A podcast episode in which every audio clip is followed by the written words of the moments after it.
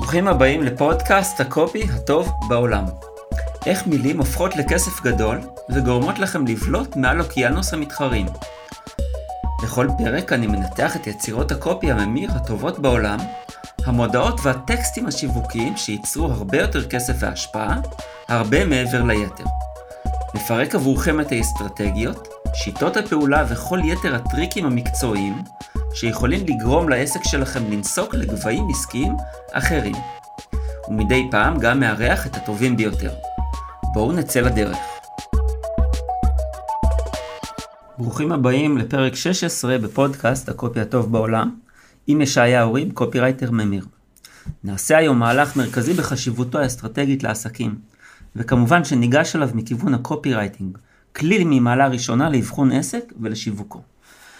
נבין מהו המקור העיקרי לפיו נקבע האם להמציא, לפתח ולשווק תחום מוצרים ושירותים שלם בעסק, ובהמשך נבין איך לפנות לאותו תחום בהתאם לרמת המודעות של הלקוח.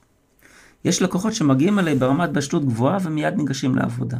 קורה גם שלקוחות מגיעים אליי ותוך תשאול ראשוני מתברר שלהתחיל עכשיו לכתוב ולשווק יהיה בזבוז של הזמן והכסף שלהם.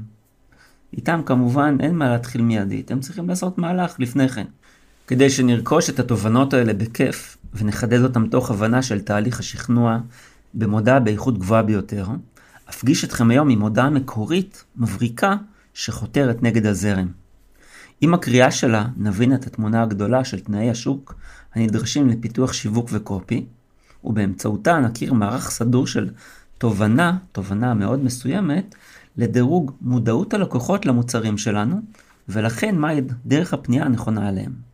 האם דבר כזה יכול לתת לכם, לך או לך, ערך גבוה בשיווק העסק שלך או שלך או במקום העבודה? נשאיר את השאלה הזו פתוחה ואתם תענו עליה תוך כדי הפרק. המודעה שלנו היום מתחילה בכותרת How to defend yourself against the human parasites who want to rule your life. איך להגן על עצמך מטפילים אנושיים שרוצים לשלוט בחיים שלך. נתחיל בתרגיל קצר ומגניב במודעות עצמית. מה למודעות עצמית וכתיבת קופי ממיר? כמובן שהכל. כשאתה מבין את הפסיכולוגיה שלך, אתה מבין פסיכולוגיה אנושית בכלל. זה פסיכולוגיה של אנשים אחרים. כמי שלומד פסיכולוגיה מעשית כבר קרוב ל-24 שנה, קל לומר שההיכרות עם עצמך מאפשרת לך להבין אחרים, ולהציע את ההצעות הנכונות תוך שמירה על הערך העליון. לפיו אתה כל הזמן נותן ללקוחות שלך את מקסימום הערך, תוך שמירה מתמדת על אתיקה מקצועית מוקפדת. כמה קצר התרגיל שנעשה? פחות מדקה. למה הוא מגניב? כי אתה לומד על עצמך המון, למרות שזו דקה אחת ואפילו פחות, והתרגיל הזה נוטע בך שאלה שיכולה לעזור לך להכיר את עצמך בהמון מצבים, וגם את האחרים. למי שמול מחשב אני ממליץ להיכנס לאתר שלי yeshmarketing.co.il yeshmarketing.co.il לפרק הפודקאסט, לפרק זה, פרק 16, להוריד את התמונה ולראות אותה. אני בכל מקרה אתאר אותה במילים. אותה מודעה שנראה נכנסת מזווית פסיכולוגית לא מקובלת. סופר מעניינת וכזו שאי אפשר להפסיק לקרוא ברגע שמתחילים. כמובן אם אתם נמנים על אותם אנשים שיוגדרו כקהל היעד. למה הקופירייטר כתב אותה כך? גם את זה נבין כשניכנס לראש שלו ולתוך הראש שלנו דרכו באמצעות אותו ספר שכתב שהוא אבן בסיס לקופירייטרים מהטובים ביותר ועד למתחילים. ככלל, הקופירייטר שנפגוש מכר מוצרים במהלך חייו בשווי $1 מיליארד. לכן ברור שמה שהוא כתב הוא חומר ללמידה, חומר נכון, חומר הביא תוצאות מופלגות. במקרה שלו יש לנו גם את הצד הדידקטי שמלווה אותנו בספר ועוזר לנו לפתח ראייה אסטרטגית שיווקית. שלבי העבודה איתם עבד אותו גאון, הם אותם השלבים בהם אני עובד מול לקוחות. נראה את זה במהלך הפרק. הרבה שבחים נכתבו לאורך השנים על יכולות הכתיבה של ג'ין שוורץ ואסטרטגיות השיווק הישיר שלו. את ההרצאה האחרונה ששמעתי שלו להוצאה לאור רודיו מהגדולות והחזקות בשיווק ישיר ב-1995 מתחיל ונותן מבוא קופירייטר שעד אז עבד איתו על פרויקטים במשך 11 שנה. הוא מספר שהוא עבד איתו על מודעה למכירת ספר שכבר מכר ב100,000 עותקים והחבילה שכתב ג'ין שוורץ הכפיל את התוצאות ומכרה עוד מיליון ויותר עותקים של אותו ספר. כשאנחנו אומרים חבילה, הכוונה גם לקופי של המודעה עצמה ולעוד דברים נלווים. אם אנחנו לוקחים את זה לעולם של ימינו, שבו יש את האינטרנט כגורם פרסומי מרכזי, אז חבילה כוללת גם את דף המחירה וגם מיילים, ואולי עוד כל מיני פרסומות שונות שמציגות אותה. העיצוב נעשה כמובן על ידי צוות עיצוב. לרודיו, ג'ין כתב 30 חבילות פרסום, 27 מתוכה ניצחו את אלה שלפניהן. המודעות שלו מכרו 8 מיליון ספרים של הוצאת רודיו, ויצרו עבור הכנסות של 200 מיליון דולר. זה דבר ללא תקדים בתעשיית הדיוור הישיר. אולי מאז דברים השתנו, סך הכל עברו כבר 27 שנה. ג'ין התחיל בעסקי הדיוור הישיר ב-1951, כנער שליחויות בחברת פרסום ישיר בדואר, שהגיע מעיירה שכוחת אל במונטנה. באותה שנה הוא אומן כקופירייטר ג'וניור, ושלוש שנים אחר כך הוא כבר מכר ספרים, משחקים וצמחים, בשווי של מאות אלפי דולרים דרך הזמנות בדואר. ההצלחה שלו בעסקי הזמנות הדואר שלו, והיו לו כאלה בכמות מטורפת, הייתה מעוגנת היטב להצעה של נסה לפני שאתה קונה, וגם פה נראה את זה. הוא האמין בזה, הוא עשה את זה, ועשה את זה מאוד מאוד יפה, באופן אלגנטי, חלק, שבפשטות עבד היטב. אנחנו נראה את זה כאמור בסוף המודעה הזו. ב-1954 הוא התחיל את העסק שלו בדיוור ישיר, ומאז מחר במאות מיליוני דולרים בעסק שלו. מגוון ענק של מוצרים לחברה שלו, והכר אחד היועצים היקרים ביותר בעולם. העושר שלו גדל, והוא בנה את אחד מאוספי האומנות המודרניים המפורסמים בעולם. הוא כתב 10 ספרים, כולל Breakthrough Advertising, אותו כתב לראשונה ב-1966, והוא ספר שכמעט כל קופירייטר מעולה ממליץ עליו. הוא הוציא אותו לאור באותו זמן ב-66, באמצעות הוצאה לאור מסוימת, הספר מכר 5,000 עותקים, עכשיו 18 שנה אחרי זה, הוא הוציא אותו עם הוצאה לאור הרבה יותר גדולה, הרבה יותר חזקה, והתוצאות היו בהתאם. היום אם אתם רוצים לקנות את הספר הזה, המחיר הזול ביותר שאני מכיר הוא $125, באמזון הוא נמכר לדעתי בפי 4 מזה פחות או יותר. מה שמעניין שבמהלך אותם 18 שנה, בין הפרסום הראשון לפרסום השני, פנו אליו הרבה מאוד אנשים. הם טענו שבזכות הספר הם עשו מיליוני דולרים, והכפילו את רווחיהם פי כמה. ג'ין ניסה להבין למה. עכשיו שימו לב, כי הוא הגיע למסקנה, וזה מה שמעניין אותנו, המסקנה. המסקנה שהוא הגיע אליה, ובגללה כאשר פנו אליו ואוכן נאתר לפרסם את זה שוב, אני אצטט אותה מהקדמה למהדורה השנייה של הספר.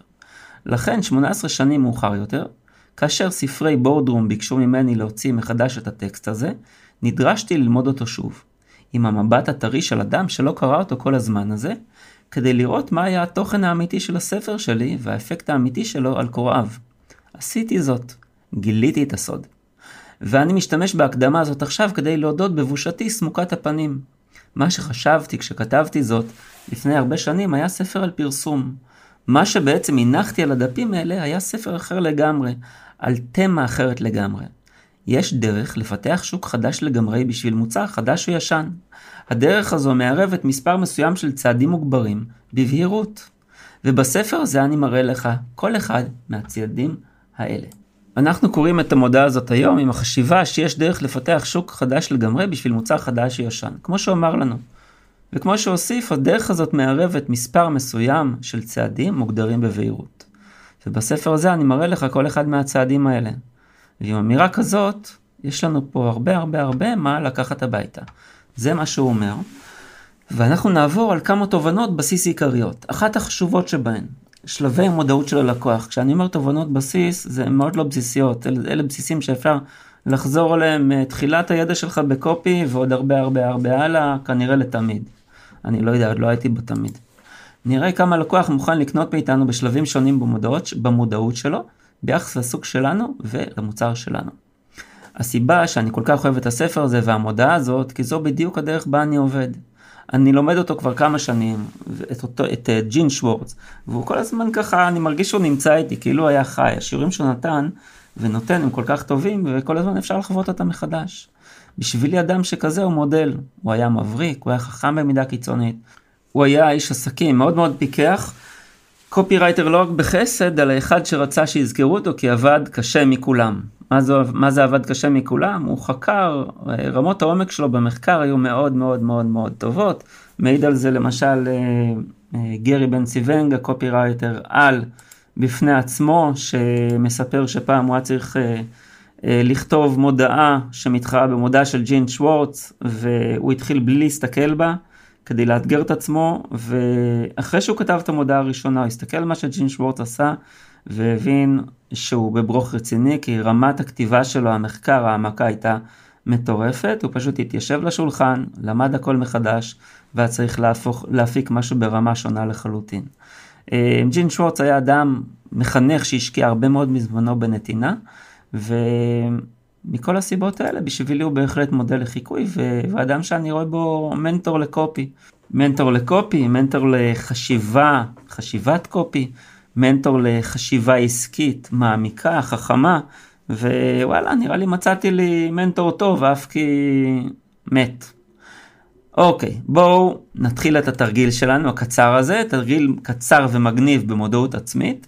דמיינו לעצמכם שמולכם יש מסך מחשב רגיל. במרכז המסך תמונה של 3 מלבנים זהים, לגמרי זה לצד זה, במרווחים שונים זה מזה. הגודל של כולם זה, הצורה זה, הצבע זה, כולם בצהוב זה. האורך של כל אחד כפול באורכו מהרוחב שלו עצמו. הם סמוכים זה לזה. הימני עומד על צידו הצר, המרכזי עומד משמאלו גם כן על צידו הצר, כאילו לגובה, והשמאלי שוכב על צידו הארוך, לאורך. עכשיו תהיו לגמרי כנים עם עצמכם, ותנסו לעקוב במלוא תשומת הלב אחרי המחשבות שמופיעות לכם בראש. אין כאן נכון או לא נכון, בכל מקרה אתם מקבלים ממני ציון 100. הכי כיף, אה? שאלה ראשונה, מה אתם חושבים כשאתם שומעים את התיאור הזה שתיארתי עכשיו, ומציירים בדמיונכם את התמונה? מה אתם חושבים? לגבי 3 הצורות הצהובות, כיצד הן מתייחסות זו לזו? עכשיו יש לנו הרבה תשובות אפשריות. האם כשאתם מסתכלים על הצורות אתם מחפשים זהות ודמיון, ורואים שלמשל כולן צהובות, כולן מלבניות, לכולן 4 צדדים, כולן על רקע זהה, או שאתם קודם כל רואים שכל צורה במיקום שונה, חלק עומדות וחלק שוכבות, וקודם אתם רואים את חוסר ההתאמה, ורק אז את מה שדומה וזה. זה נראה לכם תרגיל פשוט, ואכן הוא פשוט. הוא מגדיר בצורה מאוד מאוד טובה את המחשבות, את הנטייה. יש 2 מילים, זה ב-NLP, זה מופיע בסוגים שונים של פסיכולוגיה. המילים נקראות matcher ומיסmatcher. matcher זה זה שמענהן כששואלים אותו משהו, האם הכובע הזה אדום? אז הוא יעניין ויגיד, כן, הכובע הזה אדום, ומיסמטשר, כשישאלו אותו, אם הכובע הזה אדום, הוא יגיד, הכובע הזה לא כחול. מבינים? כן ולא. את ההתנגדות של כל אחד מהלקוחות הפוטנציאליים שלנו, מוביל אחד מהם. מצ'רים קודם יראו התאמה, ואז חוסר התאמה. למשל, כולם מלבנים, אבל 2 מונחים ואחד עומד. מיסמטשרים מחפשים קודם כל הבדלים, ומה לא מתאים. לכן, וזה העיקר. כדי לתפוס את תשומת הלב של מצ'רים מבין הלקוחות הפוטנציאליים שלכם, פנו בצורה שמעודדת הסכמה. למיס מצ'רים תפנו בצורה שמעודדת התנגדות, פעולה. 3 דוגמאות. אם אני מוכר כובעים, אספר למצ'ר שהם יוצרים צל, כדי שהוא יסכים איתי. ולמיס מצ'ר, מה אני אספר? שהם עוצרים את השמש, נכון? עוצרים את אור השמש. הם מתנגדים, הם מבצעים איזושהי פעולה אקטיבית. כשאני מוכר קורס, אספר מאילו יתרונות יענו, ואילו כאבים ימנו. מה עשיתי פה? פניתי גם לזה וגם לזה. כשאני כותב דף מחירה לקבלן בניין, או דף נחיתה, כי כנראה שלא נמכור בניין דרך דף, אספר כמה הבתים הפרטיים שלו נעימים למחיה, וגם כמה הם עמידים ברעידת אדמה. כשאתם מיישמים את זה נכון, אתם מרוויחים 2 קהלים שחושבים ופועלים באופן שונה. נכון שבכולנו יש את 2 החלקים, זאת אמת, אבל המינונים הם שונים לחלוטין, ולפעמים שונים באופן דרסטי. מה זה קשור למודעה הזאת? כאן הפנייה היא מאוד מאוד בולטת. נסו להבין את התפיסה הזו ולהתבונן בה במהלך הפרק. עכשיו, בואו נחזור עכשיו ונקרא את הכותרת. How to defend yourself against the human parasites who want to rule your life. איך להגן על עצמך? מטפילים אנושיים שרוצים לשלוט בחיים שלך. הכותרת מקשרת ישירות לעולם של טפילים, עכברים, מזיקים, מרפדים, תופעות שליליות בחיים שלנו שראוי להיפטר מהן. למה ההתבטאות כל כך חזקה? אולי כדי לומר ללקוח אליו מודעה מכוונת שזמנו לעשות שינוי בחיים הגיע, אנחנו יודעים הרי כמה קשה לעשות שינויים בחיים, על סף הבלתי אפשרי, בטח שינויים גדולים, לא של לעבור דירה. מספיק שאנחנו רוצים להתגבר פעם אחת על רגש שלילי, ואנחנו, שמספיק שאיזה נהג צופר לנו מאחור בכביש, ואנחנו לא בדיוק במצב רוח הכי חיובי שלנו, ומה אנחנו חושבים עליו, ואיזה תנועות אנחנו רוצים לעשות או עושים עם הידיים. אז זה לא פשוט להתגבר על הפסיכולוגיה האישית שלנו. דיברנו על מאצ'ר ומיסמאצ'ר. ניקח את זה לעוד רמת עומק ונשאל. אם יש לנו שתי פעולות אנושיות שמוטבעות בנו, ביחס לכל מחשבה, רגש ועשייה, אנחנו שואפים להגשים את המטרה, את החזון, או שואפים לברוח ממנו. איך מתאים לכאן נושא המאצ'ר, מיסמאצ'ר? המאצ'ר ישאף להגיע אל משהו. המיסמאצ'ר צריך להתנגד, ללכת כנגד, אבל הוא יכול ללכת כנגד אל היעד שלו, בעוד שהוא נאבק במה שעוצר אותו. כך שאין כאן התאמה ישירה, יש פה עיבוי של התובנות שלנו, העמקה. לכן הקופירייטר ייתן מניעים להגיע למטרה, או לברוח בדברים שמפריעים בדרכו למטרה שלו. בואו נמשיך. כותרת המשנה אומרת, יכול להיות שזאת תהיה המודעה הכי חשובה וכואבת שתקראו בחיים שלכם. היא מבוססת על 3 עובדות פשוטות. אני יוצר את ההקראה וממשיך לפירוש. בעצם הוא אומר לנו מה הוא מנסה קודם כל. הוא מנטרל את ההתנגדות המובנית לפרסום, כי אף אחד מאיתנו לא אוהב שדוחפים לו לקנות, נכון? אנחנו אוהבים לקנות, אבל לא אוהבים שדוחפים לנו. אותו דבר בכתב בדיוק. כשאנחנו לא מזהים שמנסים לקנות לנו, היכולת למכור לנו עולה ב-500%. אם אנחנו רואים בעיתון, פעם זה היה בעיתונים, בואו נאמר, היום זה אחרת, היום יש לנו אמצעים כמו טבולה למשל, שמתבססים כולם על הנושא של הסוואת התוכן, התוכן השיווקי, כתוכן מידעני.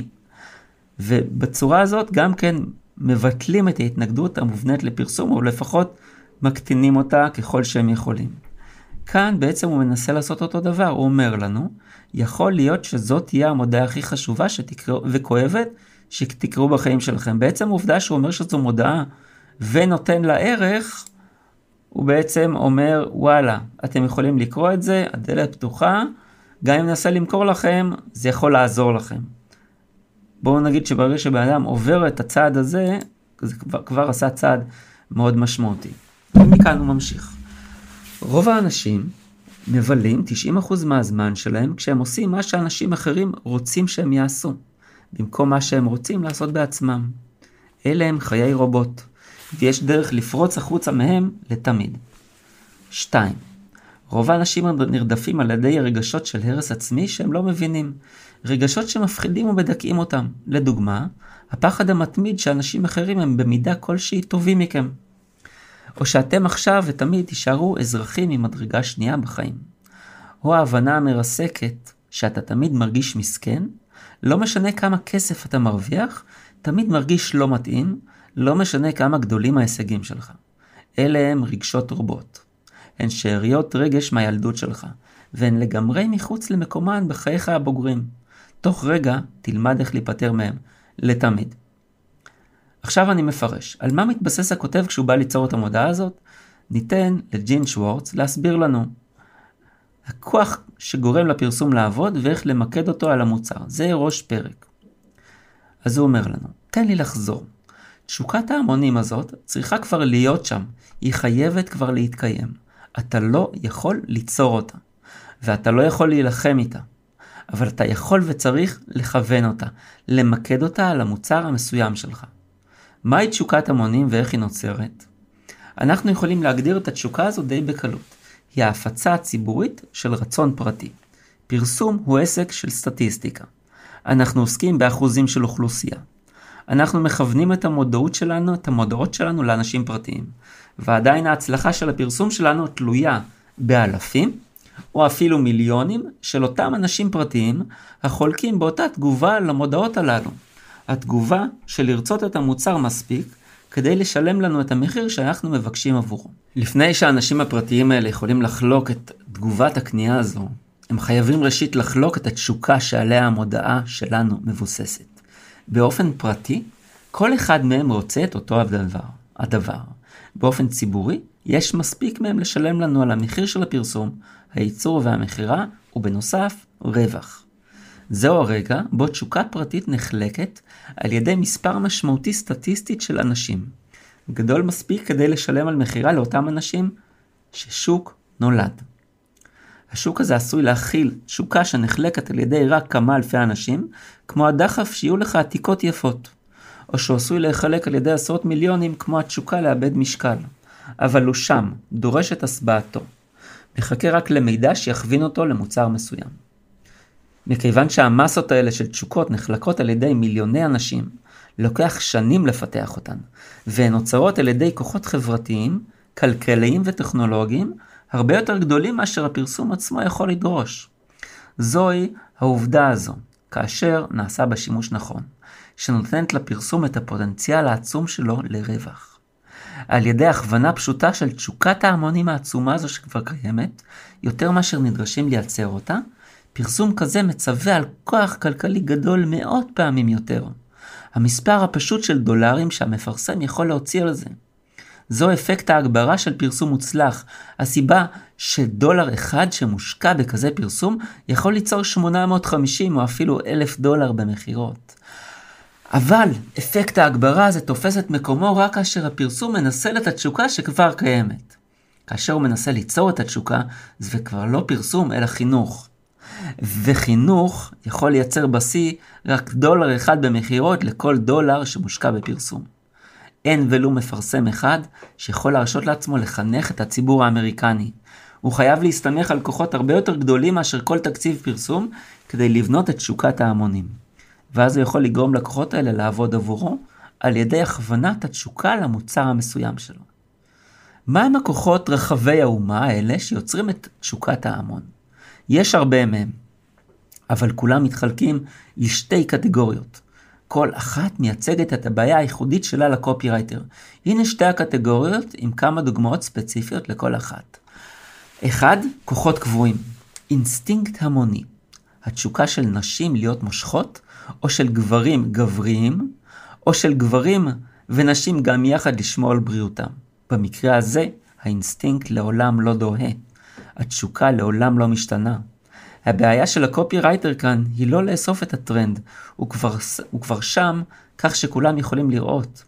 העבודה שלו היא להבדיל את המוצר שלו מאחרים שהיו שם לפניו, ליצור פנייה טריה, לבנות אמינות גדולה יותר, להזיז תשוקה מאופן המילוי המוצע על ידי מוצר מסוים לזה שמוצע על ידי מוצר אחר. איך זה נעשה? נראה עוד רגע. מסה של בעיה טכנולוגית. קליטה גרועה של הטלוויזיה, או משתיק קול מחליד של מסעית. או הזמן שלוקח לאספירין להקל עד שהבעיה נפתרת מידית. הלקוחות יקנו וינסו, יקנו וינסו שוב. וכאן לקופירייטר יש את אותה הבעיה. להציע את אותה טענה של הקלה, כמו של המתחרים שלו, אבל להציע אותה בדרך אחרת. 2. כוחות השינוי. ההתחלה, ההגשמה וההיפוך של הטרנד, הסגנון. החלטת ההמון הפתאומית להשוויץ על העלאת שכר על ידי התקנת בריכת שחייה בחצר האחורית, במקום לקנות מכונית גדולה יותר. משיכת כוחות הסוס של שנות ה-50 והציוט הפתאומי של כלכלת הדלק. כאן הקופירייטר עוסק בקשיים ברוח שעשויים לתת אינדיקציה להוריקן. כאן הוא צריך רגישות, ראייה לעתיד, אינטואיציה. הוא צריך להיות מסוגל לראות ולתפוס את הגאות העולה, כאשר היא כמעט בלתי ניתנת לתפיסה. להרגיש אלו מהפניות שכבר בנויות בתוך המוצר הוא צריך להדגיש בכל רגע מסוים, ומתי להזיז לאחרות, ותמיד, תמיד, תמיד, איך להיות שם ראשון. אמרתי כבר קודם שאני עובד בדיוק באותה השיטה. לכן הסיכוי שיכנס לשוק לא תחרותי הוא מאוד מאוד מאוד נמוך. שוק הוא תחרותי כי יש בו בשר, יש עניין, יש אפשרות ליצור מסר טוב יותר ואיתו לקחת חלק משמעותי מהשוק לטובת הלקוח שלי. בשיווק, לברוח מתחרות הוא רעיון שצריך להבין לעומק. כן, צריך להבין ששוק הוא תחרותי מכדי להיכנס אליו, אבל יחד עם זה להבין שהשימוש בדיירקט ריספונס, עכשיו אם אתם לא יודעים מה זה דיירקט ריספונס, בואו רק נגיד שזה הדרך שעסק בעצם מוכר את עצמו עם הרבה פחות צורך במיתוג. הוא קודם כל מוכר ודרך זה הוא משווק. דברים אופייניים לדיירקט ריספונס אלה דפי מחירה, רשימות דיבור, מגנטי לידים, יצירה של פאנלים של משפחים שיווקים שבהם בהתחלה הלקוח מקבל איזשהו משהו חינמי ובסוף יכול לרכוש ממך מוצר עומק בכל רמת עומק שיש, כי יצרת איתו מערכת יחסים. לכן אני מאוד מאוד אוהב דיבור שהוא חלק משמעותי ביותר מדירקט ריספונס ברוב המקרים. עכשיו, כשאנחנו נכנסים לתחומים מוכרים, גם שיש בהם לכאורה המון תחרות, ניקח למשל את תחום של קבלני בניין, כמעט לא תמצאו קבלן בניין שבונה מערכות יחסים עם הלקוחות שלו דרך רשימת דיבור, ואותה הדבר בהרבה הרבה הרבה תחומים אחרים, שהם לכאורה מאוד תחרותיים, אבל הם לא כל כך תחרותיים, פשוט אנשים, בעלי עסקים וחברות לא משתמשים באמצעי השיווק האלה, שהם לגמרי Game Changer. חשוב שנבין את זה. עכשיו, תחשבו למשל על שוק ההלוואות, כמה תחרות שם גדולה, על שוק החתונות, כמה תחרות שם גדולה, שוק הספקים לחתונות, וכל אחד מהם, כשאני נכנס, אני מביא חדשנות מאוד משמעותית ללקוח, שכבר חושב שוואי, כבר אין מה לעשות, השוק רבוי, כמה מתחרים, זה פשוט, בפשטות זה לא נכון. בואו נמשיך עם המודעה. בגלל שני הלחצים המשתקים האלה, 3, בגלל שני הלחצים המשתקים האלה, הניסיון של אנשים אחרים תמיד לנצל אתכם, משולב עם רגשות ההרס העצמי של הנחיתות שלכם, אתם, כמו רוב האנשים האחרים, מבלים את החיים שלכם בקלע רגשי במקום בהרמון. אתם מאפשרים לעצמכם להיות מחותרים באויבים במקום בחברים.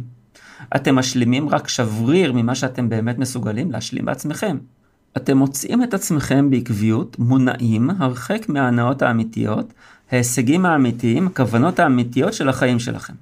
פעם נוספת, אלה הם חיי רובוט, ויש רק דרך אחת לשנות אותם, לא על ידי כוח רצון, לא על ידי פסיכואנליזה, לא על ידי חפירת הזיכרונות המתים של ילדותנו, אלא על ידי זה. סוג חדש של פסיכולוגיה שאומרת, שכחו את העבר שלכם, שכחו את רגשות אי התאמה שלכם, ותפסו פיקוד מלא על החיים שלכם היום. שכחו את ההרגל המחשבתי שגורם לכם למגנט באופן אוטומטי את חשיבותם של אנשים אחרים, ותימלטו משליטתם לתמיד. שכחו את ההרגל המחשבתי שגורם לכם באופן אוטומטי להרגיש קטנים כשאתם פוגשים זר חדש וחשוב, ותהיה לכם השפעה כפולה עליו מהמילה הראשונה שתגידו. שכחו את ההרגל המחשבתי שגורם לכם להתעלות באנשים אחרים כדי לזכות בהקצבה זעומה של אהבה, כבוד, הנאה והצלחה, ותוכלו לצאת החוצה מחר ולפרוס לכם מחר את החתיכה הכי גדולה של חיים שתוכלו לבלוע. נעבור טיפה לפרשנות, להסבר, לתובנות, כי יש פה פשוט קטע נפלא, אומנות הקופירייטינג פה היא נפלאה, אתם רואים איך כל מילה במקום, כל משפט במקום, הרבה מהמשפטים יכולים להפוך לכותרות, בזה אנחנו תמיד, כשאנחנו כותבים, אני נותן פה איזשהו רגע ככה לאנשים שאינם קופירייטרים ולעולם לא יהיו ולא רוצים להיות, אלא רוצים להיעזר בקופירייטרים. האומנות הזאת של קופירייטינג בעצם בין השאר מעבר אחרי שיש את הראייה הגדולה והתאמה מלאה למה שאומר לנו פה ג'ין שוורץ לגבי בחירת שוק, תחום, הבנה של מודעות לקוח. העיסוק הטקטי פה בבחירת המשפטים, בחירת המילים הוא מאוד מאוד מדויק. אין מילה מיותרת וכל מילה היא במקומה וכל מילה נבחנת האם היא באמת משמשת בתפקידה ואם לא היא או מוסרת או מוחלפת. אז בכותרת הוא אומר לנו איך להגן על עצמך מטפילים אנושיים שרוצים לשלוט בחיים שלך. סוג השפה הזה ממשיך כאן. גם כאן אתה לא עושה מה שאתה רגיל אלא ההפך. אם בכותרת התגוננת מפני פגיעה, נכון הוא אומר לנו איך להגן על עצמך מטפילים אנושיים, הגנת על עצמך מפני פגיעה, התגוננת, כן? עכשיו אתה מתגונן בפני הזיכרונות, אתה מתבקש לשכוח, לא פעם אחת אלא 3 פעמים. עכשיו בחינוך תמיד אומרים לנו, תזכור את הפסוק בתנ"ך, תזכור את הנוסחה המתמטית, תזכור את זה, בטח שתזכור את השם של האנשים שאתה פוגש ברחוב אחרת, זה ממש לא נעים. ופה אומר לנו, הוא הופך את החביתה לגמרי, ואומר לנו, תשכחו. אני מדבר בלשון זכר מטעמי השפה העברית, בסדר? שפת נקבה קצת קשה לי, לא כל כך קשה לי, פשוט מרגיש שהיא לא טבעי לדבר, אז אני מדבר בלשון זכר, איתכן הסליחה, נשים, מין כל כך הרבה יותר חזק ומועדף עלינו. אבל תצלחו, אני מבקש את סליחתכם, בקיצור. עכשיו, פה הוא מדרג את השכחה. פעם ראשונה אומר לשכוח את חשיבותם של אנשים אחרים. זה לא משהו שאדם יכול לעשות ללא ידע מקצועי. ולדעתי באמצעות ספר מאוד מאתגר לעשות את זה. האמת שאני בספק אם בכלל זה רצוי, אני לא משוכנע שזה רצוי, אני חושב שזה עיסוק פסיכולוגי נורא עדין לשכוח דברים, זה נכון לשכוח, אבל אני חושב שצריך לדעת נורא טוב איך לשכוח, מה לשכוח, יש טכניקות שעושות את זה, צריך לדעת אותם נורא טוב, להבין טוב מה עושים, אנחנו לא רוצים לשכוח הכל, יש ידע שאנחנו משתמשים בו, הוא חיוני לתפקוד שלנו, בטח בתרבות כמו שלנו, שמקדשת את הידע. והוא ממשיך לפעם שנייה. הוא רוצה שנשכח את ההרגל של להרגיש קטנים, ונרכוש תפקוד חדש של השפעה. עוד הערה שלי, בדיוק אותה הערה, גם כן, בעדינות חבר, המוח זה לא מגרש כדורסל. פעם שלישית, לשכוח את ההרגל המחשבתי. את כל אלה אפשר לעשות, ניתן לעשות. וכפי שאמרתי, אני חושב שאפשר, אני ממש לא משוכנע שספר זה מגרש המשחקים הראוי לזה. אני הייתי ממליץ על טיפול, יכול להיות קצר מועד מאוד, או ארוך מועד, כל אחד לפי העדפות שלו. בכל מקרה, אני הייתי ממליץ על... בואו, אני אתן את זה באנקדוטה. לפני המון שנים, הייתי בבית של חברה, שבאותו זמן באמת הייתה טיפה מסוכסכת עם עצמה כמה שנים, היה לה שלט מאוד נוגע ללב על הקיר. הוא אמר, If you can't make up your mind, seek for professional help. אם אתה לא יכול, נקרא לזה, להחליט, תמצא עזרה מקצועית, ידידתי. נראה לי רעיון ממש טוב. כל אחד שיעשה מה שהוא רואה לנכון. נמשיך. למעשה הפסיכולוגיה החדשה הזו כל כך שונה במידה קיצונית, שהיא למעשה מעצבת מחדש את הרעיון של מה באמת המשמעות, שמילים כמו אהבה וכבוד והצלחה. היא תחשוף מלכודות פסיכולוגיות קטלניות במילים האלה, שדנו אתכם לרדוף מטרות ריקות ומרמות כל חייכם. היא תראה לכם איך אנשים אחרים משתמשים ממש במילים האלה, כדי לשלוט בכל צעד שלכם על ידי איום של שלילתם מכם או שלילתן מכם. המטרה הראשונה בבריף של הפסיכולוגיה הזו היא שחרור. חופש עבורכם מפחדי שווא וחברי שווא. בגלל המטרה הזו, הספר החדש המדהים שמביא את הפסיכולוגיה הזו אליכם, לקריאה מקריחה לקריחה לגמרי על חשבוננו, נושא למעשה את הכותרת מעבר להצלחה ולכישלון. ראיתם איך הוא השחיל פה את המחירה כבר? מאוד יפה, נכון? מאוד אלגנטי. הוא אומר, הוא מיד מסיר מאיתנו, מהקונים, את עול התשלום, לקריאה, את עול האחריות, בכלל את עול ההחלטה, לקריאה מקריחה לקריחה לגמרי על חשבוננו. הסיר כל אחריות, אנחנו יכולים לקרוא, זה על חשבונם, לא צריך כלום. זוכרים שאמרנו בהתחלה שג'ין שוורץ עושה את זה תמיד וייצר לזה הרבה מחירות, כך הוא עושה את זה. בואו נמשיך, ובואו נדבר על בחירת הנושא למודעה, על בחירת המוצר והשירות, על בסיס מה קופירייטר יודע לבחור את הנושא. זו פרקטיקה שכמובן שעם כל הכוח אני צריך להתאמת, כמובן, איך אתה בוחר, איך אתה יודע איך לפנות. בואו ניקח את זה מהספר, יש פה ידע מהמם בעוצמתו.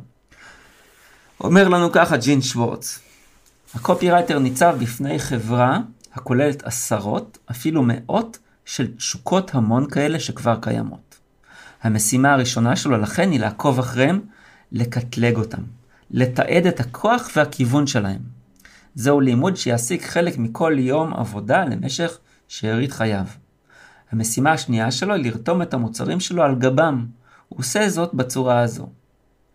ויש פה כותרת, איך לתעל תשוקות המון למוצר מסוים. והוא אומר לנו ג'ין, הקופירייטר בעבודתו משתמש בשלושה כלים. הידע העצמי שלו על תקוות של אנשים, חלומותיהם, התשוקות והרגשות שלהם. המוצר של הלקוחות שלו, והמסר הפרסומי שמקשר את השניים. הקופירייטר מבצע את העבודה שלו בשלושה שלבים. בכללי, ואז הוא עובר למשהו כמו זה. 1. בחר את התשוקה רבת העוצמה ביותר שניתן ליישם למוצר הזה. כן, אתם מקשיבים למה שאני קורא פה? אלה פרקים דרמטיים, היפר סופר דופר חשובים בקופי, בשיווק ובקופי. איך אומר? בחר את התשוקה רבת העוצמה ביותר שניתן ליישם למוצר הזה. כן, זה מה שאומר לנו. כשאתה בוחר את התשוקה רבת העוצמה ביותר, זה אומר אני, זה לא אומר הוא כבר אמר את זה, אני מסביר מה שאני מבין פה. כשהוא אומר לנו לבחור את התשוקה רבת העוצמה ביותר, הוא נותן לנו חתיכת תרגיל, כי יש עשרות, מאות ואלפי תשוקות, איך בוחרים אותם? אז הוא אומר לנו איך לבחור. תראו, לכל תשוקת המון יש 3 מימדים חיוניים. הראשון הוא דחיפות, אינטנסיביות, מדרגת הצורך שצריך להיות מוסבע. לדוגמה, כאבי דלקת פרקים רציפים בהשוואה לכאב ראש קטן. המימד השני הוא כוח הבליעה, מדרגת החזרה. היא היכולת להיות מוסבע. לדוגמה, רעב גס בהשוואה לתשוקה למזון גורמי. והמימד השלישי הוא טווח. מספר האנשים שחולקים בתשוקה הזו, מספר הגברים שמוכנים לשלם $10 לאביזר לרכב שחוסך דלק, בהשוואה לאלה שמוכנים לשלם את אותו הסכום לכזה שבפשטות מונע חשבונות תיקונים עתידיים. כל מוצר פונה לשניים, 3 או 4 מתשוקות ההמון האלה, אבל רק אחד יכול לשלוט, רק אחד יכול להגיע. דרך הכותרת ללקוח, רק אחד הוא המפתח שפותח את הכוח הכלכלי המקסימלי של הזמן המסוים שבו מפורסמת המודעה שלך. הברירה שלך בין התשוקות המתחלפות האלה היא הצעד הכי חשוב שתעשה בכתיבת המודעה שלך. אם זה לא נכון, שום דבר אחר שתעשה במודעה הזו לא ישנה. הברירה הזו מוטמעת בכותרת שלך. מסיבה זו אנחנו מבזבזים כל כך הרבה פרקים על הכותרות יותר מאוחר בספר הכוונה. לסיכום השלב הראשון, אתה מנסה לבחור את תשוקת ההמון שנותנת לך את הכוח החזק ביותר בכל 3 הממדים. אתה מנסה לתופף או להקיש את תשוקה הולמת יחידה שקיימת היום בלבבות ובראשים של מיליוני אנשים שמחפשים באופן פעיל להסביע אותה ברגע הזה עצמו. 2. הכר את התשוקה הזו ורתום אותה ואו הצע את האמצעים להסביע אותה בהצהרה יחידה בכותרת המודעה שלך. הכותרת הזו היא הגשר בין הפרוספקט שלך והמוצר שלך. היא נוגעת בפרוספקט שלך בנקודת המודעות שאליה הוא הגיע היום.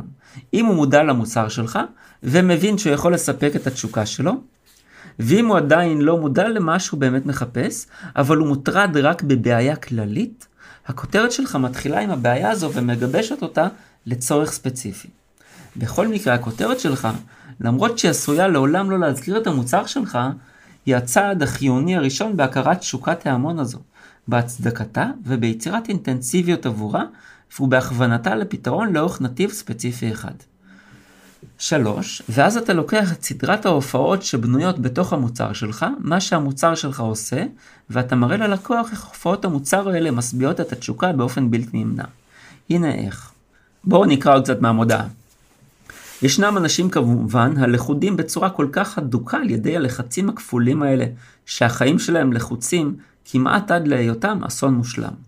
אלה הם הנכשלים הקרונים, או האלכוהוליסטים, של המאמרים הכפייתיים או אלפי הגברים והנשים שמאולצים בהתמדה לפתם את עצמם במזון עד שהם מתנפחים כמו בלונים. אבל הנה הנקודה החשובה בכל המקרים. אפילו התמכרויות ההרס העצמי האלה, ששלטו בחיי האנשים האלה משך שנים, שהיו כמעט ולא פגיעות לטיפול פסיכולוגי רגיל, נראו כאילו רצונן שלהן נעלם, כאשר האנשים האלה ניסו עליהן סוג חדש של תרפיה עצמית שלילית. עכשיו בואו נעבור שוב לספר המהמם הזה. מהמם? לא יודע, הוא מהמם. טוב, יאללה, מהמם. האנליזה של המוצר שלך, מה הוא ומה הוא עושה. במציאות, כל מוצר שניתן לך למחירה הוא למעשה 2 מוצרים. אחד מהם הוא המוצר הפיזי, הפלדה, הזכוכית, נייר או טבק שהיצרן ניצב לדפוס ייחודי שבו הוא גאה ובצדק. האחר הוא המוצר התפקודי. המוצר בפעולה, סדרת התועלות שהמוצר מבצע עבור הצרכן שלך, ועל בסיסן הוא קונה את המוצר שלך. המוצר הפיזי לא מוכר. אנשים לא קונים את הפלדה במכונית, את הזכוכית באגרטל, את הטבק בסיגריה או את הנייר בספר. החלק הפיזי של המוצר שלך אינו בעל ערך רק בגלל שהוא מאפשר למוצר לעשות דברים עבור אנשים. החלק החשוב של המוצר שלך הוא מה שהוא עושה. השאר, שלד הברזל, מעטפת הכרום או המתכת שאתה למעשה שולח ללקוח שלך, הינה התירוץ היחיד שלך להטעין אותם במחיר. מה באמת משלמים לך עבורו ומה שהמוצר יעשה. אף חלק פיזי של המוצר לא יכול לעולם להפוך לכותרת. אף אחד לא יקנה את גודל הצמח של הלקוח שלך, משקל הפלדה שלו, הדאגה לתשתית הלקוח שלך. בכל העובדות האלה אפשר רק להשתמש מאוחר יותר, כדי לתעד ולרתום את ההופעה הראשונית שאתה מבטיח לקורא בכותרת שלך בדרכים הבאות. על ידי הצדקת המחיר שלך. זוהי תיאוריית ההיגיון הפשוט, שככל שהמכונית ארוכה יותר, ככל שיש יותר שפופרות בסט הטלוויזיה, יש יותר תפרים לאינץ' בחליפה, כך גדול יותר מספר הדולרים שהמוצר שלך יכול לדרוש, אם המוצר הזה קודם כל מבצע את מה שהפרוספקט דורש. על ידי תיעוד האיכות של הביצוע שלך. תגיד לפרוספקט את משקל הפלדה בדלת המכונית שלך, וסביר יותר שהוא יאמין שהמכונית שלך תגן על חייו אם תהיה לו תאונה בכביש המהיר. תגיד לפרוספקטה את מספר הפעמים שהמפעל שלך מסיר ומנקה את הזיהומים בקרם הפנים שלה, וסביר יותר שהיא תאמין שהקרם שלך יסיר את הזיהומים מהפנים שלה. על ידי הבטחה ללקוח שהביצוע הזה ימשיך משך השנים. משמעותם של משתיקי קול קרמי משען חשבונות עיקונים משך חיי המכונית. נייר מוגן כימית משמעותו שאתה יכול להוריש את ספרי הפרסים שלך לילדיך. מה זה ספרי פרסים? עוד לא הצלחתי להבין. אני חושב שזה אולי הפרסים שהיו סוחרים בהם ילדים בשנות ה-50, 60, 70 אולי. 70 לא, אני כבר הייתי ילד, לא עוד דברים כאלה. אבל יותר מוקדם. מזון שקופה בקלות, משמעותו שאתה יכול לשמור על הטעם ועל הוויטמינים משך חודשים אחרי הרכישה. על ידי חידוד התמונה המנטלית של תפקוד ומעוברת לקורא, הרולס רויס חייבת לתת לך שקט מוחלט בנהיגה, כי כל חלק מתכת בשלדן מוגן מכל חלק מתכת אחר, על ידי כיסוי גומי מגן. קרם הפנים החדש של הלנה רובינשטיין חייב לגרום לאור שלך להיראות צעיר יותר, כי הוא מכיל את תאי השליה של בעלי חיים. ומה הוא אומר לנו בהמשך הטקסט? הסוג החדש של פסיכולוגיה הוא מדהים ופשוט גם יחד, ואפקטיבי באופן שלא יאומן. במהותו, הוא אומר שעל מנת להימלט מהלחץ הכפול הזה לתמיד, עליכם לא ללמוד שום דבר. ללא חוקים, ללא נוסחאות, לא שיעורים בכלל. במקום, מה שעליכם לעשות הוא זה. שכחו את ההרגילים המחשבתיים שמשאירים אתכם להיות עבדים פסיכולוגיים היום. הנה רק כמה מהמלכודות מהן היא יכולה לשחרר אתכם, החל בערב הראשון שאתם פותחים את הכריכה. הדרך האמיתית היחידה לזכות בלבבות ובמחשבות של אנשים אחרים, על ידי הסבעת הרצון שלך, קודם כל. מילת אזהרה אחת מכל מקום. הספר הזה מלא בפרדוקסים. הצרות כמו זו למעלה, יראו מגוחכות במבט ראשון, אולי אפילו מפחידות. אבל אז כשתקרא אותן, הן יגלו עצמן כמלאות באמת העמוקה והמקורית ביותר. לדוגמה, עמוד 215 מראה לכם למה עליכם לעולם לא לנסות להצדיק את עצמכם כאשר מישהו מקטין אתכם, וכיצד להשמיד את ההתקפה שלהם על ידי זה שלא תעשו כלום. עמוד 66 מראה לכם למה האדם שמנסה להרשים אתכם בחשיבותו מתחנן למעשה עבור הדבר היחיד שכסף לא יכול לקנות, ולמה אם אתם מכירים את הדרך הנכונה להסתכל, תמצאו למעשה אדם כזה עירום מתחת למעיל המינק. עמוד 24 מראה לכם למה פחד, שנאה, עצבנות אינם רגשות אמיתיים בעצמם, אלא מסווים בתוככם רגשות אחרים חבויים מהילדות. ולמה כשאתם חושפים את אשליית הילדות הזאת שנמצאת מתחת, פחד מאחרים נראה שנעלם בן ליל. עמוד 178 מראה לכם למה כאשר אתם מרגישים אשמים ביחס להרגל רע, אתם מכפילים את הכוח שלו לגרום לכם לחזור עליו שוב. ועמוד 181 מדגים ששום כמות של כוח רצון לא תשמש אתכם אפילו טיפה בוויתור על ההרגלים הרעים האלה. ולמה, אם אתם רוצים לשבור אותם לתמיד, עליכם להרגיע את עצמכם אל מחוץ להם. עכשיו אנחנו נעשה פה איזושהי קפיצה כלילה, ואנחנו נעבור לחלק שאני במיוחד מאוד אוהב במודעה הזו. למעשה כשרואים אותה, יש לה טור שמאלי, ובו יש 4 פרצופים של אנשים. הוא אומר לנו ככה, היזהרו במיוחד מ4 טיפוסי הטפילים האנושיים האלה. זוכרים את הכותרת שלנו? הגענו עכשיו לנושא עצמו. זוכרים שהרבה פעמים הוא אומר לנו, כותרת בכלל לא צריכה לכלול את המוצר? ושימו לב שגם פה הכותרת בעצם לא מכילה את המוצר, אבל היא כוללת את מה שהכי שיווקי, כואב, מדרבן, מניע, מדבר אל הלקוחות הפוטנציאליים. ייזהרו במיוחד מארבעה טיפוסי הטפילים האנושיים האלה. ישנם שני טיפוסים של אנשים בעולם, הנותנים והלקחנים. על כל נותן ישנם 100 לקחנים.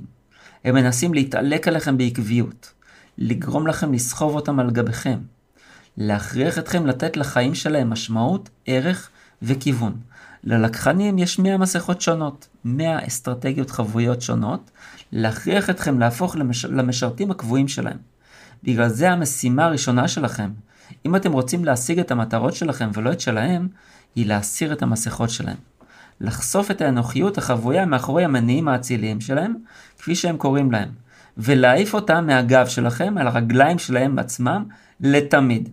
הספר הזה מסיר להם את המסכות. אחת אחרי השנייה, בשבילך, כך. עכשיו הוא ממשיך פה לעוד טיפוסים.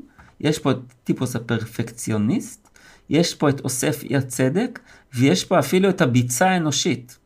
ואז יש לנו את השולט באהבה, זה כבר 5. אז אחד מאלה שקראתי קודם, זה תת סעיף של הקודם. השולט באהבה. בואו נקרא עליו, כי זה כתוב נורא יפה.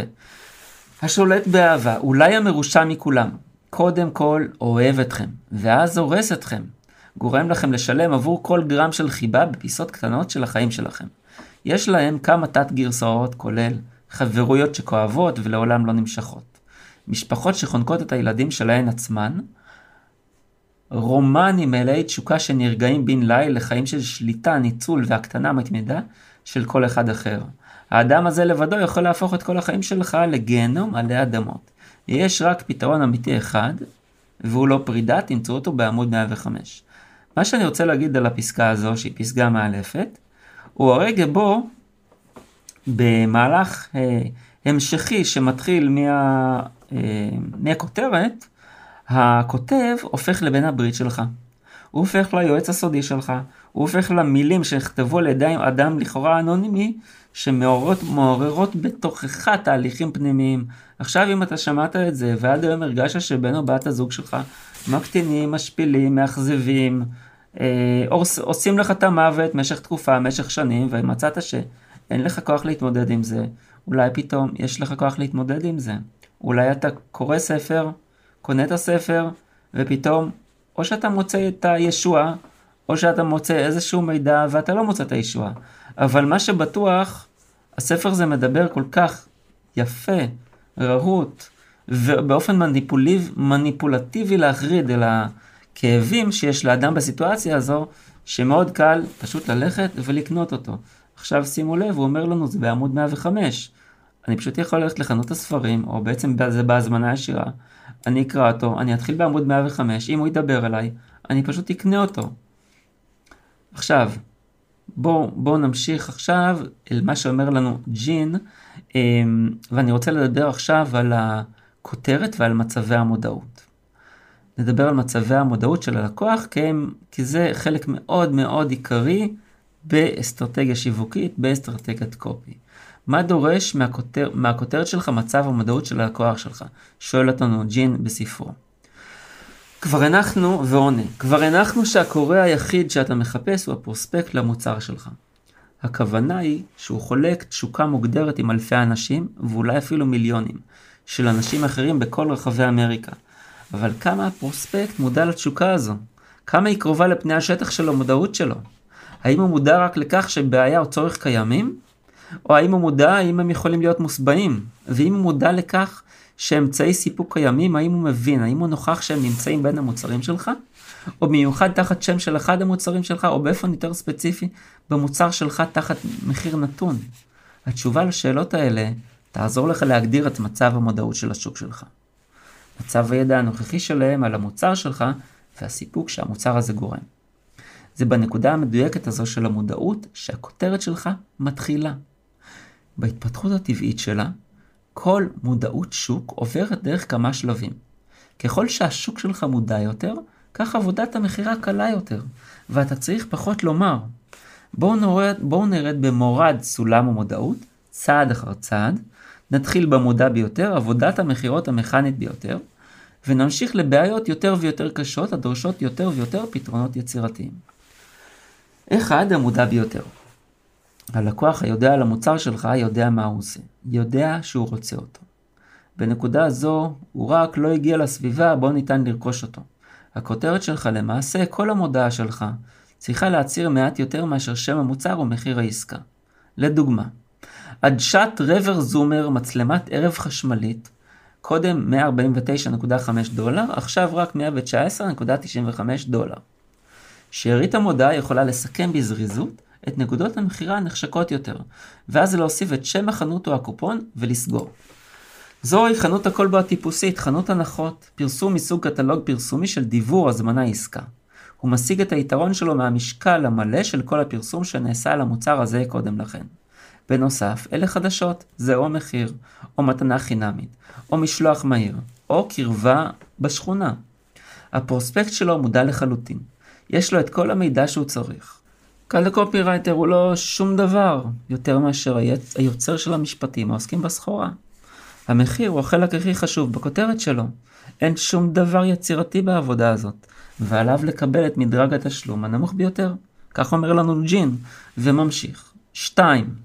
הלקוח מכיר את המוצר אבל עדיין לא רוצה אותו. כן, זה מדרג המודעות השני. הראשון אמרנו זה המודעה ביותר. 2. הלקוח מכיר את המוצר אבל עדיין לא רוצה אותו. כאן הלקוח לא לגמרי מודע לכל מה שהמוצר עשה. או לא משוכנע בכמה טוב הוא עושה זאת, או עדיין לא נאמר לו כמה טוב יותר הוא עושה זאת. כאן, בגישה לשוק הזה, הוא המצבור הענק של כל הפרסום. כאן אתה עוסק במוצר ידוע שביסס שם מותג, שכבר קישר עצמו עם תשוקה ציבורית מוכרת, והוכיח שהוא מספק את התשוקה הזו.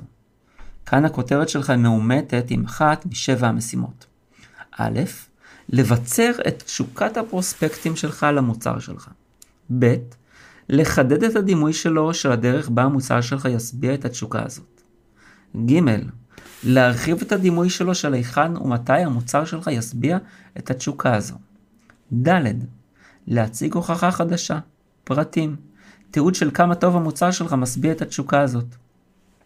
היי, להכריז על מנגנון חדש במוצר הזה כדי להגביר אותו, כדי להסביע את התשוקה הזו אפילו טוב יותר. ו', להכריז על מנגנון חדש במוצר שלך שמעלים מגבלות קודמות. זין, או לגמרי לשנות את הדימוי או המנגנון של המוצר הזה, כדי להסיר אותו מהתחרות עם מוצרים אחרים הטוענים שמסביעים את אותה התשוקה. אני יוצר לרגע בקריאה, כי אני פשוט, רמת ההתלהבות שלי שאני קורא את ג'ין שוורץ, שעשה לנו פה אנליזה של כל הפסיכולוגיה של השיווק והמחירה, אני חושב שהיא... אם הייתה במילה אחרת בעברית נורמלית מאשר מטורפת או מהממת, הייתי משתמש בה, כרגע לא עולה על דל שפתיי. בואו נמשיך ונתקדם עם הטקסט שלו. בכל 7 המקרים הגישה זהה. אתה מציג את שם המוצר או בכותרת או בלוגו שווה בגודלו, ומשתמש בשאר המקום של הכותרת כדי לציין את העליונות שלה. הוא כמובן מדבר על פרינט. כעת גוף המודעה הינו הרחבה של העליונות הזו, כולל ויזואליזציה, תיעוד, יצירת מנגנון. כאשר סיימת לשזור פנימה כל מיתר של עליונות המוצר שלך, המודעה שלך עשויה. הנה דוגמאות לכותרות שמציעות פתרונות לכל 7 הבעיות של מצב מודעות זה. א', לבצר את תשוקת הלקוח למוצר שלך תוך שימוש באסוציאציה. סטיינווי, כלי הנגינה של בני על מוות. ג'וב, הבושם היקר ביותר בעולם. דוגמה, איזו תאומה זכתה בטוני. עכשיו טוני, זה פרסומת של צבע שיער, כן? והבא, צבע שיער כל כך טבעי שרק הספר שלך יודע בוודאות, מיס קלריול. חידוד תחושה. יש לזה טעם כאילו רק החמצת את זה, דול. או האור בו אתה אוהב לגעת, וודברי. עכשיו הדמיה. כל אחד מאלפי המודעות של תמונות עילאיות בתעשיית המזון, האופנה, הקוסמטיקה, תכשיטים ותעשיות דומות, אולי מסוכם הכי טוב על ידי הכותרת הקלאסית של לייף סייבר. בבקשה, אל תלקקו את העמוד. אני מציע לכם לחפש את זה בגוגל, דרך אגב, please don't click the page, דברים ששווה לראות, מאוד מאוד מאוד יפים. ב', להשחיז, כי זה בא עם גרפיקה תואמת, זה לא רק במשפט שחור על לבן, זה רואים שם, זה עבודה, עבודה שלא סתם מכרה טוב מאוד. כותרת מושחזת שכזו, פרסומת מושחזת שכזו, עושים מיטב הפרסומאים ובהתאם ההשקעה הבאה. ב', להשחיז את הדימוי שיש לפרוספקט של הדרך בה המוצר שלך משביע את התשוקה הזו, בסוגריים בדומה מאוד להשחזה החושית המודגמת למעלה, אבל מתמקדת כאן במוצר הפיזי עצמו או על המנגנון שאיתו הוא פועל. שימו לב, ב-60 מייל לשעה, הרעש החזק ביותר ברולס רויס הוא השעון החשמלי. או הסיפור המדהים של זיפו שעבד אחרי שהוצא מבטנו של דג. זה זיפו זה מצית, אוקיי? למי שפיסס הנקודה הזו. ג' להרחיב את הדימוי שלו של היכן ומתי המוצר שלך משביע את התשוקה. בכל מקום אליו תלך, הרץ תמיד לידך. הצמא לא מכיר סיבה, במודעת חורף, בזמן שבו משקאות קרים יצרכו רק בקיץ, זה של קוקה קולה. ד' להציג הוכחה חדשה, פרטים, תיעוד של איך כמה טוב המוצר שלך משביע את התשוקה הזו. 9 מכל 10 כוכבי מסך משתמשים בסבון טואלטיקה לוקס עבור האור החלק עיקר הערך שלהם. ג'ייק למוט, לוחם במשקל 160 פאונד, נכשל בהשלכת כוס נייר מונו. בבוסטון, העיר מספר 1 בשתיית תה, התה מספר 1 הוא סלדה. היי, להכריז על מנגנון חדש במוצר הזה כדי לאפשר לו לספק את התשוקה אפילו טוב ממנו. ההמצאה החדשה של הובר שוטפת רצפות ושואבת מים שאיתם ניקו את הרצפה. אני חייב להגיד שבאנגלית זה נשמע כל כך הרבה יותר מוצלח, אבל אנחנו חיים בעברית. ומזון הכלבים היחיד בעולם שמייצר את הרוטב שלו בעצמו. גיינסגרו טרין. להכריז על מנגנון חדש במוצר שלך שמעלים מגבלות קודמות. אתה לא נושם ריחות אבק כשאתה עושה את זה עם לוויט. או עזרת שמיעה חדשה של זניף, לא בולט ברמה שאי אפשר להאמין. אני מניח שזה מכשיר שמיעה. נמשיך. או לגמרי לשנות את הדיזיין, או לגמרי לשנות את הדימוי, או את המנגנון של המוצר, על מנת להסיר אותו מהתחרות עם מוצרים אחרים, הטוענים להסביר את אותה התשוקה. כאן אנחנו עוסקים במצב התחכום של השוק שלנו, כמות החשיפה שהם צברו למוצרים דומים. כל פרק 3 יקודש לכמה מהגישות לפתרון שלו. אנו נעים עכשיו לשווקים הפחות מודעים עם אתגרי הקופי היותר מורכבים שלהם, והדרישה הגדולה יותר שלהם לחסר תקדים. עכשיו, פה זו המודעה, ואנחנו הגענו פה לסיכום שלה, שהוא הקריאה לפעולה. נדלג על זה כי זה דבר שאין בו איזשהו חידוש מעבר למה שקראנו ושמנו עליו את הדגשים. אז בואו נסכם את הפרק. בפרק מספר 16 בפודקאסט הקופי הטוב בעולם ראינו היום הודעה מבית היוצר של הקופירייטר שמכר ב$1 מיליארד, ג'ין שוורץ. מודעה שמתחילה עם הכותרת, איך להגן על עצמך מטפילים אנושיים שרוצים לשלוט בחיים שלך, ואני בהחלט מדרבן אתכם לחשוב ולהעמיק ולנסות להבין האם הכותרת הזאת יותר מאצ'רית, תכתבה למאצ'רים, או יותר למיסמאצ'רים. אני חושב שזו שאלה מאוד טובה. הבנו מהו המקור העיקרי לפיו נקבע האם להמציא, לפתח ולשווק תחום מוצרים ושירותים שלם בעסק. כן, נכון, דיברנו על תשוקת ההמון. ובהמשך איך להסתכל על רמות המודעות של לקוח הפוטנציאלי שלנו ולפנות בהתאמה לרמת המודעות שלו. ראינו שאת העקרונות האלה ניתן ליישם בתהליך עבודה, יש בהן היגיון שלם, ולכן הן מעלות את הסיכויים לקבל את התוצאות שרוצים בעסק. אני רוצה להודות לכם מהלב שהייתם כאן והאזנתם. זה מאוד לא מובן מאליו להקשיב לנושאי קופי שכאלה ולהקדיש את הזמן לזה. אם הפקתם ערך וידע, אשמח שתדרגו בהתאם באפליקציה בה אתם מאזינים, ואפשר גם לשלוח לאנשים שלדעתכם יקבלו ערך מהפרק הזה. אם אתם רוצים שהעסק שלכם יעשה קפיצה באמצעות יצירה של תשתיות תוכן שיווקי כגון דף מחירה או מגנט לידים, או במידה וזה עסק בו אתם עובדים ואתם חושבים שמן הראוי שיעשה זאת, אני אשמח לקבל פנייה דרך הצור קשר באתר שלי, או דרך המסנג'ר, ונקבע שיחת היכרות, אבחון, ללא עלות. ושוב תודה שהייתם איתי. ישעיהו ריב, קופירייטר, ממיר. ועכשיו סוף סוף מתחילים ליישם ולצמוח. מקווה שרשמתם לעצמכם דבר אחד לפחות שלקחתם, כדי לשפר את תוצאות השיווק בעסק שלכם. השלב הבא הוא לבחור במי שיכתוב לכם אותו. ועכשיו יש לכם כאן הזדמנות לשים את היד על 3 פרקי פודקאסט שמפרקים לאסטרטגיות וצעדים מעשיים, עבודות מהטופ של קופירייטרים שמכרו ב$1 מיליארד או יותר. כולל כל ההסברים בעברית ובכתב. איך מקבלים את כל זה בחינם? כל מה שעליכם לעשות הוא לדרג את הפודקאסט ב5 כוכבים, ולשלוח את צילום המסך למייל במשרד, contact@yeshmarketing.co.il, contact@yeshmarketing.co.il. המייל נמצא גם בתיאור הפודקאסט. צרפו צילום מסך, שילחו למשרד, ומכאן נעביר לכם את 3 הפרקים, כולל ההסברים בכתב ותרגום מכתב המכירה. אם נהניתם, תחשבו על בעל עסק יקר ללבכם, אחד, אחת או יותר, ואפילו קבוצה בה אתם חברים, שרוצים לשפר את השיווק והמכירות באמצעות קופי, ושילחו להם את הקישור לפרק זה. ומילה אחרונה לבעלי העסקים ונושאי משרות הניהול שביניכם. אם אתם רוצים שהעסק שלכם יהנה מלידים חמים יותר, מדפי מחירה ממירים יותר, מתשתית תוכן שיווקי שתגרום לו ליהנות משיווק טוב יותר, אני מזמין אתכם בשיחת היכרות אבחון ללא שום התחייבות מצדכם. לתאום השיחה ייכנסו לאתר yeshmarketing.co.il ללשונית צור קשר ושילחו לי מסר. אני ישעיהו ריב, קופירייטר ממיר, שמח שהזנתם, נשתמע בפרק הבא.